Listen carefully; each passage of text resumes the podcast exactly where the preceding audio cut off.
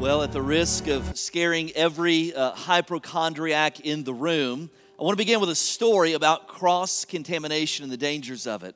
In 2009, a company called Peanut Corporation of America produced container after container of salmonella contaminated peanut butter.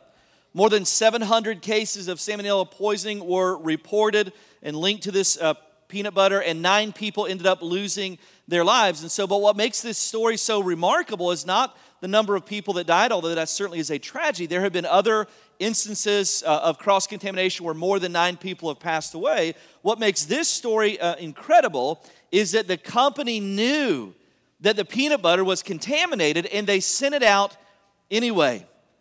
And as people began to get sick, the company decided that instead of uh, stopping their shipments or issuing some kind of recall, they would just start testing the batches of peanut butter before they would send them out, and hopefully that wouldn't stop their production. But the problem was this that the test took too long to come back before the distributions were scheduled to go out, and so they weren't getting the results back fast enough. And in a memorable email exchange that was discovered later in the criminal trial, the company's CEO was told that the results of the tests for this peanut butter were not back yet. And he responded via email just ship it. And so for this, he ended up receiving a sentence of more than 20 years in prison. Now, will this information stop me from eating peanut butter? No. Peanut butter is one of the wonderful example of God's common grace, and it's evidence that in fact God loves us. Amen? And that was a long time ago, right? That's not going to happen again, hopefully. But here's the reality uh, cross contamination can spoil good things, even wonderful things like peanut butter. So, what's that got to do with the book of Acts? Well, we've been walking through uh, the book of Acts, and what we've discovered is exactly what it takes for, for a movement of the gospel to thrive. And we've looked at uh, God building bold faith inside of us, we've looked at the things that have to happen for the movement to keep going. And, and I'm making the assumption here this morning that you're here because you're interested in the movement of the gospel going forward and God using you in the process. But today, uh, we're going to take a little different approach on what that looks like this morning. so today, I want to focus on here in Acts chapter 10, not the things that keep the gospel movement going forward through us, but the things, if we're not careful, will derail or stop or contaminate the gospel movement going forward. These are the things that if we get involved in them, and there was a temptation to do that in Acts chapter 10, that Jesus will not be made attractive to those who do not know him in a watching world. And so in Acts chapter 10, let me invite you to turn there this morning. So as you're turning there, let me just offer a disclaimer. When I say the movement uh, could derail, uh, I don't mean the, that the promise that the gates of hell will not prevail against the church is somehow in danger or in doubt or in uh, jeopardy. Listen, the church is going to be triumphant. The gospel is going to advance, and Christ is going to return and gather together his church. If you've been attending Liberty Heights for a longer period of time, you know that a little over a year ago we taught in a series through the entire overview of the whole Bible called The Story. And what we learned in the story is basically there's two stories playing out in redemptive history. And, and the story of God's activity in redemptive history is what we called that series the upper story. It's the sovereign work of God that God is moving uh, all of redemptive history forward, and it will culminate in exactly how God intends for it to culminate. God gathering His church, new heaven, new earth, in Revelation chapter 21, all those things. That is unalterable. But what we also learn in that series is at the same time that God's upper story is sovereignly playing out a redemptive history, there's also a lower story going on here on earth.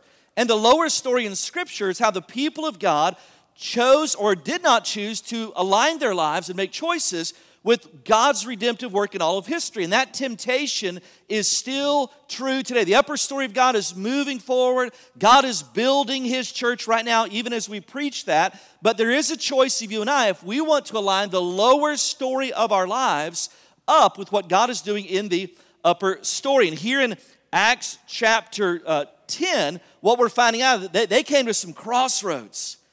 There were some places and some temptations where they could have made some different choices, and the lower story of their lives would have got disconnected from the upper story of what God was doing. And so the, the derailment we're talking about is not that God's not going to accomplish his work, it's the fact that as the, the train moves down the gospel tracks, you and I, if we're not careful, can be left standing as spectators. And so we've actually titled the message this morning, How to Be a Spectator. These temptations are still at play in the church today as they were in Acts chapter 10. I will look at two of them this morning. All right, so Acts chapter 10, let's start off looking at verses 1 through 8 this morning. It says at Caesarea there was a man named Cornelius, a centurion of what was known as the Italian cohort, a devout man who feared God with all of his household. He gave alms generously to the poor uh, or to the people and prayed continually to God. And about the ninth hour of the day, he saw clearly in a vision an angel of God come in and say to him, Cornelius. And he stared at him in terror and said, What is it, Lord? And he said to him, Your prayers and your alms have ascended as a memorial before God. And now send men to Joppa and bring one Simon, uh, who is called Peter. Uh, he is lodging with one Simon, a tanner, whose house is by the sea. And when the angel who spoke to him had departed, he called two of his servants and a devout soldier from among those who attended to him. And having related everything to them, he sent them to Joppa. And as we read through the book of Acts and the survey of the book of Acts we're walking through, what we're going to find out is there's two temptations that if you're not careful, as the gospel movement goes forward, you're going to be left as a spectator watching God work around you while you're sitting on the sidelines. And so, what is temptation number one? For us becoming a spectator in the gospel movement, and simply is this, is to focus on religion. In the movement of the gospel, uh, going from Jerusalem to Judea to the ends of the earth, we've seen some incredible things so far in the book of Acts. And what I want you to notice is this that the gospel of God's grace that started off pretty centralized, it is now moving out, and there is a ripple effect taking place. Track with me. The Spirit showed up in the church officially began with a bunch of Jewish men and women who believed finally in the full and finished work of Christ on the cross. And then the gospel began to move outward from that. And then it was Greek speaking men and women. Remember in Acts chapter 6, the Greek speaking widows said, Hey, we're being neglected, maybe because we're Greek speakers. And so they got together and the the apostles said, Hey, we got to give ourselves to the ministry of prayer and the word, Acts chapter 6, verse 4. And so look out from among you and find seven men full of the Holy Spirit, Acts chapter 6, verses 1 through 8. And they selected the first deacons, and Stephen was a part of that. And so the gospel went from these Jewish converts, and then it began to move out to Greek speaking Jews. Now, Romans chapter 1, verse 16 describes this movement. It says, For I'm not ashamed of the gospel, for it's the power of God to salvation to everyone who believes, listen, to the Jew first and also to the Greek. And so it begins to move out in this ripple effect. So it went from Jewish converts only, then to Greek speaking Jewish converts. And then in the movement in Acts chapter 8, uh, Philip is sharing the gospel with a Samaritan. And the Samaritans were only half Jewish. And so they, they had all kinds of negative thoughts and feelings about them. And so they had to be persecuted, to be scattered out in Acts chapter 8, verse 1. And so it goes from Jewish converts to Greek speaking Jewish converts, and then to half Jewish people begin to spread out. And so uh, here in Acts chapter 10, this is an enormous hurdle to be crossed. Because up until this point, it was pure Jewish people, and then Greek speaking Jewish people, and then people who are at least 50% are part Jewish, and now all of a sudden the gospel of grace is expanding out to non Jewish people, the Gentiles. That this was unfathomable if you came from a Jewish background. Now, what exactly is a Gentile? A Gentile is simply a non Jewish person. I'm a Gentile, you're a Gentile. Wouldn't you like to be a Gentile too, all right? So we're all these non Jews. And for us, like, what's the big deal? Back then, listen, it was a huge deal. The gospel goes out like, well, we don't know if we want to take these Greek speakers, and I guess that's okay. And then, and then the Samaritans, like, oh, they're only half Jewish. And, and now he's saying, hey, the, the ripple of my grace is expanding out. And these people aren't Jewish at all. And here in Acts chapter 10, Peter has a hangup with his religious background. Does the gospel of grace exp- expand beyond all boundaries of religion? He begins to struggle with this. And so, because they're non Jews, they had no connection or concern with any of the old Jewish religious traditions. They didn't keep the Sabbath. They didn't avoid meat that would have been uh, considered unclean. They didn't worship at the temple. They didn't celebrate any of the feasts or the calendars. They didn't do any of it. And so here in Acts chapter 10, we encounter Cornelius, who is a Gentile, but even though he's a Gentile, and here's what you understand Jewish people would have looked at Gentile people uh, as unclean, ceremonially unclean people. And so when we hear that in our cultural context, we think these are just terrible people, these were scoundrels, these were derelicts, these were, you know, heretics, all the above, right? But the text describes Cornelius as a devoutly religious man. That this is not some wicked pagan. Go back in the text in Acts chapter 10 and look at verse 1 and 2 as the description of Cornelius. At Caesarea, there was a man named Cornelius, a centurion. So he's got people under his charge. None of the Italian co- cohort. Listen to verse 2, this descriptor. This is not a heretic or a derelict. A devout man who feared God with all of his household, gave alms generously to the people, and prayed continually to God. And so God providentially orchestrates this opening of the gospel to the Gentiles by sending this vision or this dream to this Gentile man named Cornelius. And he says, Hey, you, have got to find a guy named Simon Peter. He's got some information that you desperately needed. So he, he's a guy who's got wealth and resources. He's a centurion. He's leading people. And so he finds some of his servants and some soldiers and he says, Hey, I, I don't know what's going on here. All I know is that God has spoken to me and said, Look for a guy named Simon Peter. And so I want you to do this. I want you to go out and find this guy, all right? And so uh, what happens is this the next day, something incredible happens. Peter's hungry, and suddenly God puts him in a trance.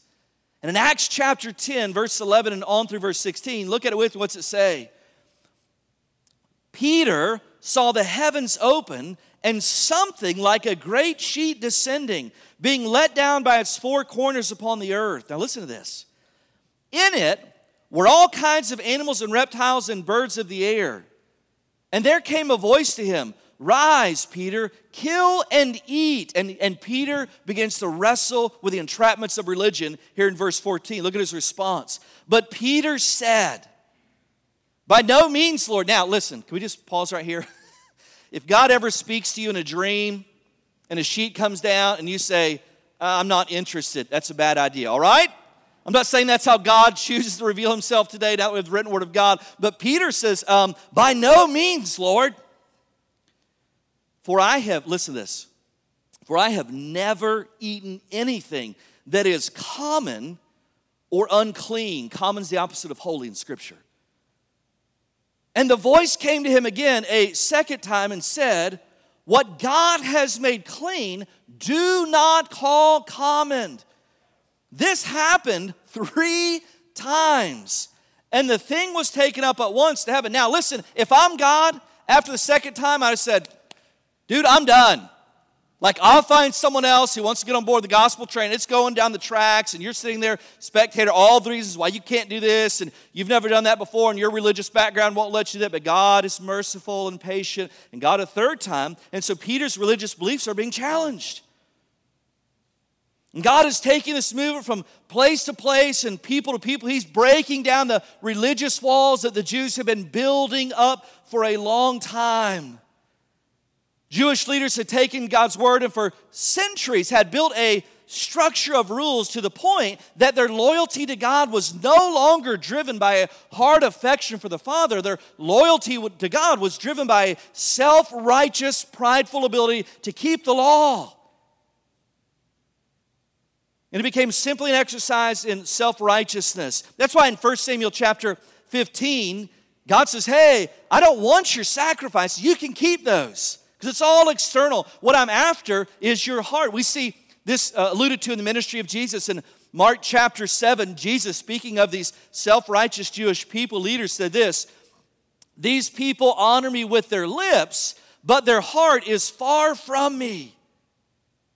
And so they built all this system, 613 laws and all this external morality, and Jesus came, came along, fulfilled all of that. And Jesus said, Hey, as a matter of fact, I can take all 613 Jewish laws that you're priding yourself on, And I can sum them up in two simple commands love God and love others. But Peter, a faithful follower of Jesus, he's, he's still bound, like he can't let go. In Peter's mind, somehow, and this is the trapping of religion, in Peter's mind, somehow, uh, to do so would be an act of compromise. Like somehow he's lowered the bar of faithfulness to Jesus. It hadn't become real to him that when Jesus came, Jesus said, Hey, think not that I've come to destroy the law. I've come to fulfill it. That if you find me, you find all the fulfillment of the law. You don't have to live to that stuff anymore. Hebrews chapter 8, verse 13 says, The old covenant is eradicated, and in me, all of it's been fulfilled. But Peter, he couldn't let it go. He couldn't let it go. Later in the book of Acts, we discover that although devout Cornelius has yet to be born again, we find out later in, chapter 11 that the Spirit of God comes upon him and his whole household. They receive the Spirit of God and they're baptized. So here's what I want you to see early on in this text. Do not miss this. Both Cornelius and Peter almost missed joining the movement by focusing on external religion. I mean, Cornelius could have said, I'm a devout guy. I'm giving alms to people. I'm praying to God always. Peter did say, I've never eaten anything unclean, and three times told the Lord, I cannot offer that which is holy as if it were common. Peter had a hard time letting go of religious tradition that added to the gospel. Now, let me ask you a question this morning. Aren't you thankful that no one struggles with this anymore? Praise God. Right? Aren't you glad there aren't groups of Christians polluting the gospel of grace with their extra biblical rules if you want to be holy? If you've not been around any Christians like that, listen, you're really missing out. There are lots of fun at parties, right? I just see those people, and for 20 years I've encountered those people. You know, just everything is just rules and there's no joy. There's never any laughter. Like when they're worshiping, you can watch them. And I just want to, you know, sing that familiar praise chorus. If you're happy and you know it, tell your face, right? Just everything's I'm, you know, I'm righteous and I know all this stuff about the Bible. No joy in my life, no laughter, none of that. They may not be going to hell, but for some reason, they're mad the entire way to heaven. I don't even understand it. Only judgment and heartless duty. But here's what I want you to see. Here in Acts chapter 10, the temptation to pursue religion over gospel of grace was a struggle from the very earliest days of the church. Now, if you look at the apostles, you think, hey, they just loved grace and promoted grace, and when grace came on the scene, they were totally bored. No, no, what Peter say? Three times he tells God himself, I cannot do that. I cannot lay aside this religious tradition that I've been has been rooted into me. Even though there's a new covenant, new and better covenant in Jesus, is a better prophet, better priest, better king, better sacrifice, better covenant, all the things Hebrews says he is. I, I'm, I'm going to follow Jesus, but I want to add this to it, which is exactly the temptation today. And Peter sees this vision and cannot fathom that now you can eat bacon. They had all these dietary rules, remember? And, and pigs were unclean animals like there's an exchange we're going to get to. This is such a big deal in the other church. We get a few chapters, Acts chapter 15. There's going to be a showdown between Paul and Peter over this very issue that's taking rise here in Acts chapter 10 that Peter is eating with some people who are non Jewish, and Paul comes into the room, and Peter gets up, like, I can't be associated with these guys in public. And Paul walks up, and this is a paraphrase. He says, Peter, I smell ham on your breath. That's what happens, all right? Just write that down.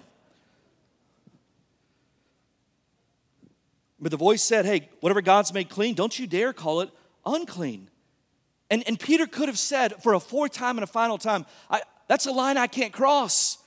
I can't lay aside these religious traditions that I've been taught. I, I hold them as sacred as the gospel of grace itself. And if that would have happened, guess what? The movement of God would have went forward and instead of being a key player in the story of the movement of God, Peter would have been a spectator as God would have went around him to spread the gospel out to all the nations, even to the Gentiles. And listen, that temptation is present still today to pollute the gospel of grace by adding in all these extra biblical rules and those kinds of things. Let me offer some terms of clarity. And so, what that's known as is legalism. Now, here, here's what's been interesting to me. So I've been here almost, uh, almost 12 years. It's been the best 12 years, years of your life. Amen. Could you just say that? And for whatever reason, all seriousness, God in His providence has brought literally hundreds of people here from legalistic backgrounds. It's been fascinating to watch God at work. And so, uh, legalism is the idea that we can add to our righteousness through some kind of external means. In its most stringent form, legalism would teach you could actually earn your salvation, but in its most common form, it's the idea that you can add to your righteousness after you've already received the righteousness of Christ. It's the idea that religious activity or tradition on the outside can produce a right heart on the inside. Now, if you're listening, say amen. We like nothing in Jesus. Jesus plus nothing equals everything. That's the math in the economy of God. There is nothing you will ever do to add or subtract from the righteousness that's been credited into your account when you receive Jesus Christ. That's called the doctrine of imputation. You received a righteousness credited to you that did not belong to you, and there's nothing you can add to it that will improve it, and there's nothing you can ever do that will take away from it. It's all in Jesus. And here's what the legalists will say, though, believing all those things. Here's, here's what they'll say. And some of you, you hear this, you're like, oh, that, that triggers me. I hate to use that word, but you know, you get the idea. Here's what the legalist says Yes, but don't you want to be holy? And the answer is yes, but not at the expense of being a Pharisee. I've shared this before, and it's a helpful definition. Holiness, I want you to listen to this holiness is taking serious what Scripture says, legalism is adding to what Scripture says. Holiness is taking serious what Scripture says. Legalism is adding to what Scripture says. And the real message of legalism, I'm going to expose it. Here it is. The real message of legalism is this if you perform well, then you'll be loved well which is the exact opposite of the gospel because the gospel message, according to Romans chapter 5, verse 8, is you performed poorly and yet you were loved unconditionally. In a liberal church, the danger is to back away from the authority of the text, to explain away difficult and challenging teachings under cultural issues or translation limitations. But there is a danger in a Bible teaching church as well. And the danger in the Bible teaching church is this is to add to the text. And let me tell you exactly, listen carefully, how it happens. How it happens in a Bible teaching church is not to back away from the text, it's to add to the text. And how does that actually happen? It happens when Christians try to make specific application that the text does not. Let me give you a common example. I don't know if you guys are aware of this. Did you know that somewhere in the Bible, the Bible talks about women dressing modestly? Anybody, anybody ever hear that? Like, you hear that story? You know what legalistic Christian has? They say, you know what? Good news. I've got a list of what that looks like. You know, someone's early on like, you know, Christians shouldn't wear two-piece bathing suits. And I said, I've been working on this figure for a long time. I'm going to flaunt it, right? Amen? I'm going to wear it. Some of you suddenly are no longer hungry for lunch afterwards, right? That is a picture for the glory of God. The legalist has a very specific set of applications that the Bible does not have. And they're not content to let this be a list of preferences. They want to pass out their list and enforce it on everybody else. The problem is this if you ever change churches, uh, that church has a different list, right? And their list is held up as a better and more holy list. Peter's list still had a no bacon eating rule, even though Christ had died to set the bacon captives free. What's going on here? He still thought that following the Old Testament dietary laws made him holier than Jesus alone. That's what legalism always teaches. The more you add on top of Jesus, the holier you will become. Wayne Barber, the late Bible teacher and pastor, was invited to speak at a legalistic college chapel service, and they had a rule that men could not have hair over their ears because that was worldly standards. And so Wayne Barber, upon hearing this, he opened up his sermon and said this I hear that if you've got hair over your ears, and you've got sin in your heart. So, does that mean if you've got hair over your heart, you also have sin in your ears? The students burst into laughter, the administrators did not. Some Christians reject the idea of a woman wearing makeup from the same line of reasoning, making extra biblical applications. I had a pastor tell me one time, I'm totally against people wearing makeup. And so the, the word cosmos is the Greek word for world, so worldliness, and uh, that's the root word for cosmetics. And so to wear cosmetics is to participate in worldliness. Here's the problem that's not taught anywhere in the Bible. You know what is in the Bible? If the uh, barn needs painting, paint the barn. Amen? That's in the Bible. Write that down. Someone just got that. Romans 14 says, hey, there are some issues that are not spelled out in the Bible, and it's okay for mature Christians to disagree on what it looks like to apply those truths, but to the legalist, that's always compromise. And the reason that religion, which is performance based, can cause you to forfeit joining the movement is because this when you add anything to grace, it's no longer grace. And if it's not the grace of God, the movement's not going forward, it's something else. And the movement becomes contaminated. And I'm just tell you this after doing this for 20 years, I, I don't have any margin for legalism, zero.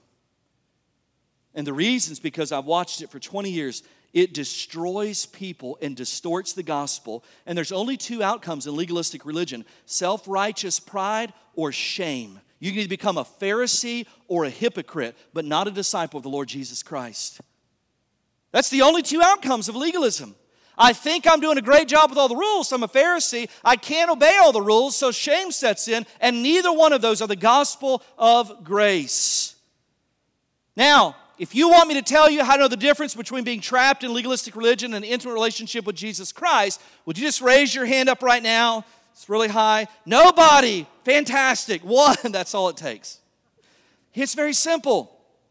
Legalism does not produce the fruit of the Spirit from Galatians chapter 5. Only Jesus can do that.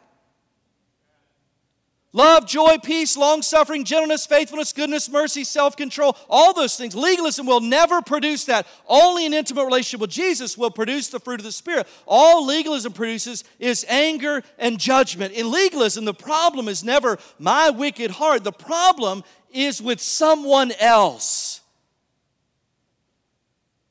You ever seen a protester? It's like legalism is a spiritual protester. You know what a protester is always protesting? The problems with someone else, right? The problems. You ever heard a protest? You ever seen a protest with a sign that says, I'm the problem? It's me. Right? That's what legalism does. And here, what Peter's getting trapped up in is his old legalistic religion, and he's saying, Lord, the Gentiles are unclean. They're the problem. They're the problem. They're unclean. I, I cannot do this. And so to settle for some kind of external, legalistic, rules based religion is, listen, it's fool's gold. It's fool's gold. Now, at this point, you should have mixed emotions. Um, number one, you should feel liberated at your freedom in Christ. And number two, you should be fearful because we're only through the first point, all right? Uh, and let me just uh, encourage you this morning. I want to spend the majority of our time here this morning because this temptation is so great. It is, it is from the very foundations of the church. This could have thwarted the gospel movement. Acts chapter 15, it doesn't go away, it only intensifies. So there's a showdown called the Jerusalem Council. And guess what? It's still a temptation today. And so let's look at this next truth that could contaminate the gospel movement, that we don't want to get caught up in. We don't get caught up in legalistic religion. Uh, but the second thing is if you want to contaminate the gospel movement, is to foster uh, prejudice.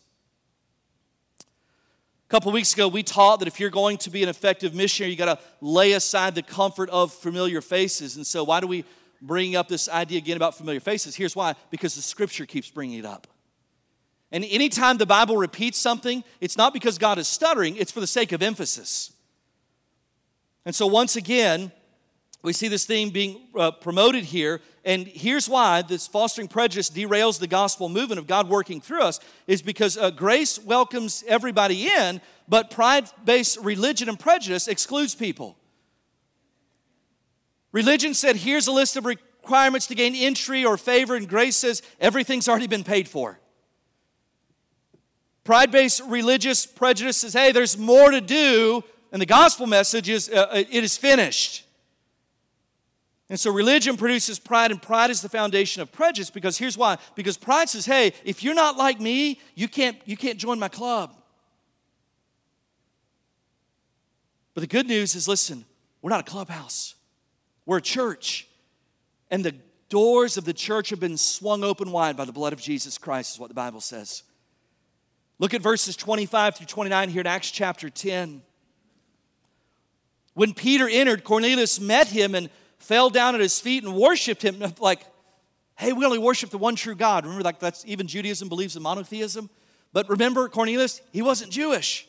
He's a Gentile. He, he didn't know any better. All he knew is like this dream came and, and this guy comes walking in the door, and so clearly God's favors on this guy's life, right?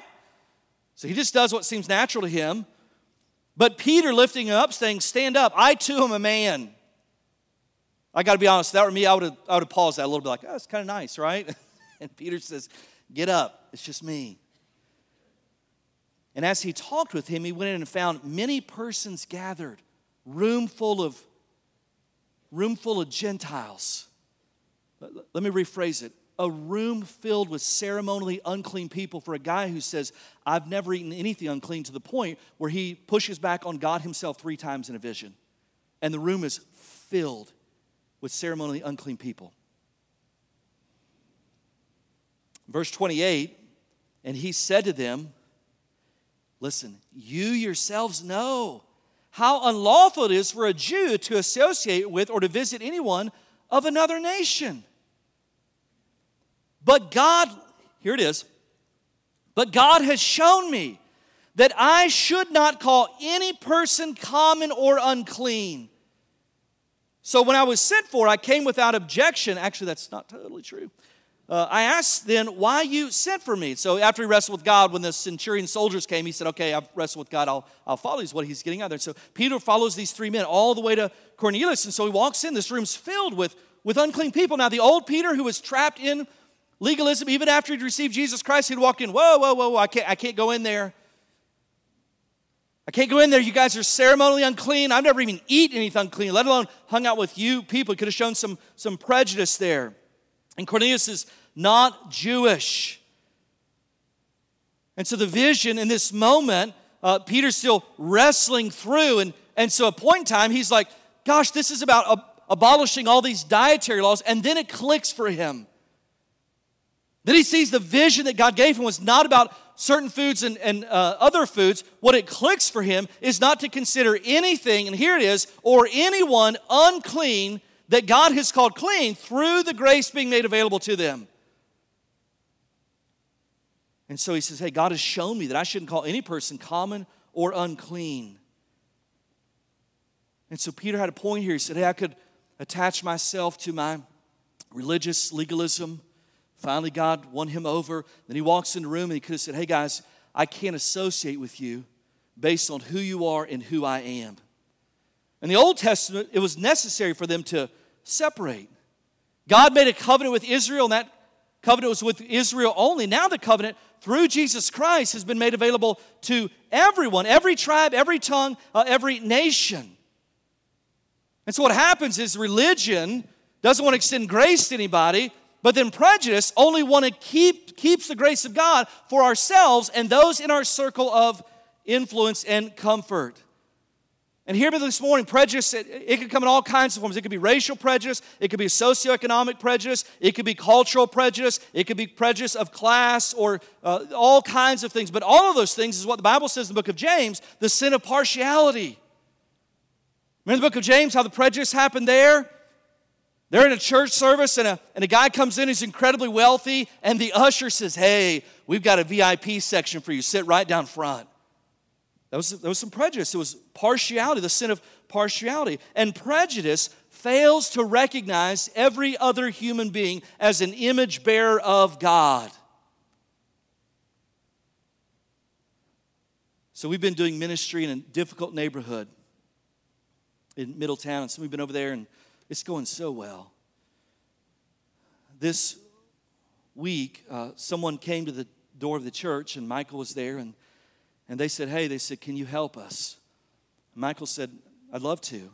And uh, this lady, she's senior adult lady, and she said they, they found my son dead behind the store down the street. And this wasn't that day.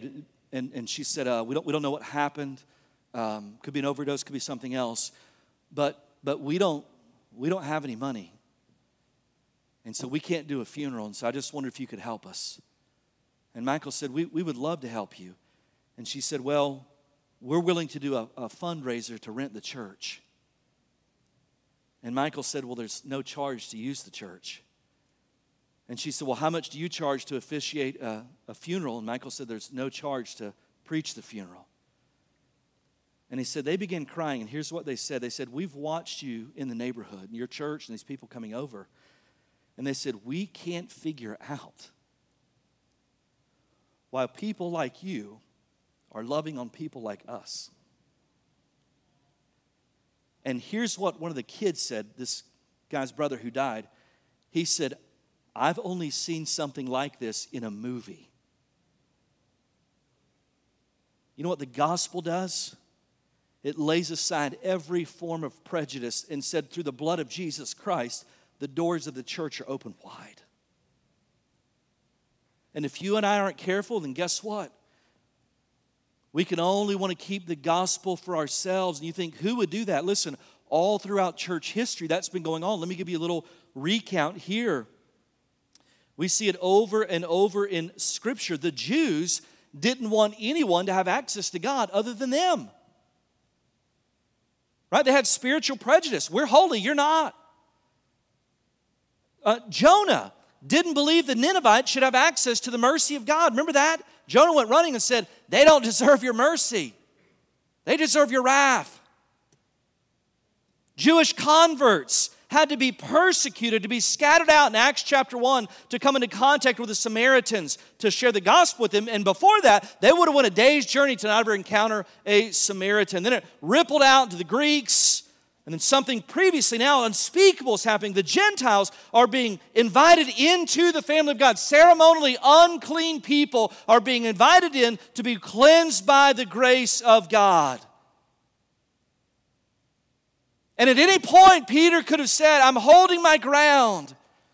You're not as good as me for doesn't matter what the reason is. It prejudice all kinds of forms. You're not you're unclean. I've never eaten anything unclean. And if he would have chosen that and settled on that issue, then guess what? The gospel would have moved forward around him instead of through him. And instead of being a participant in the grace of God and the movement of God, he would have been a spectator.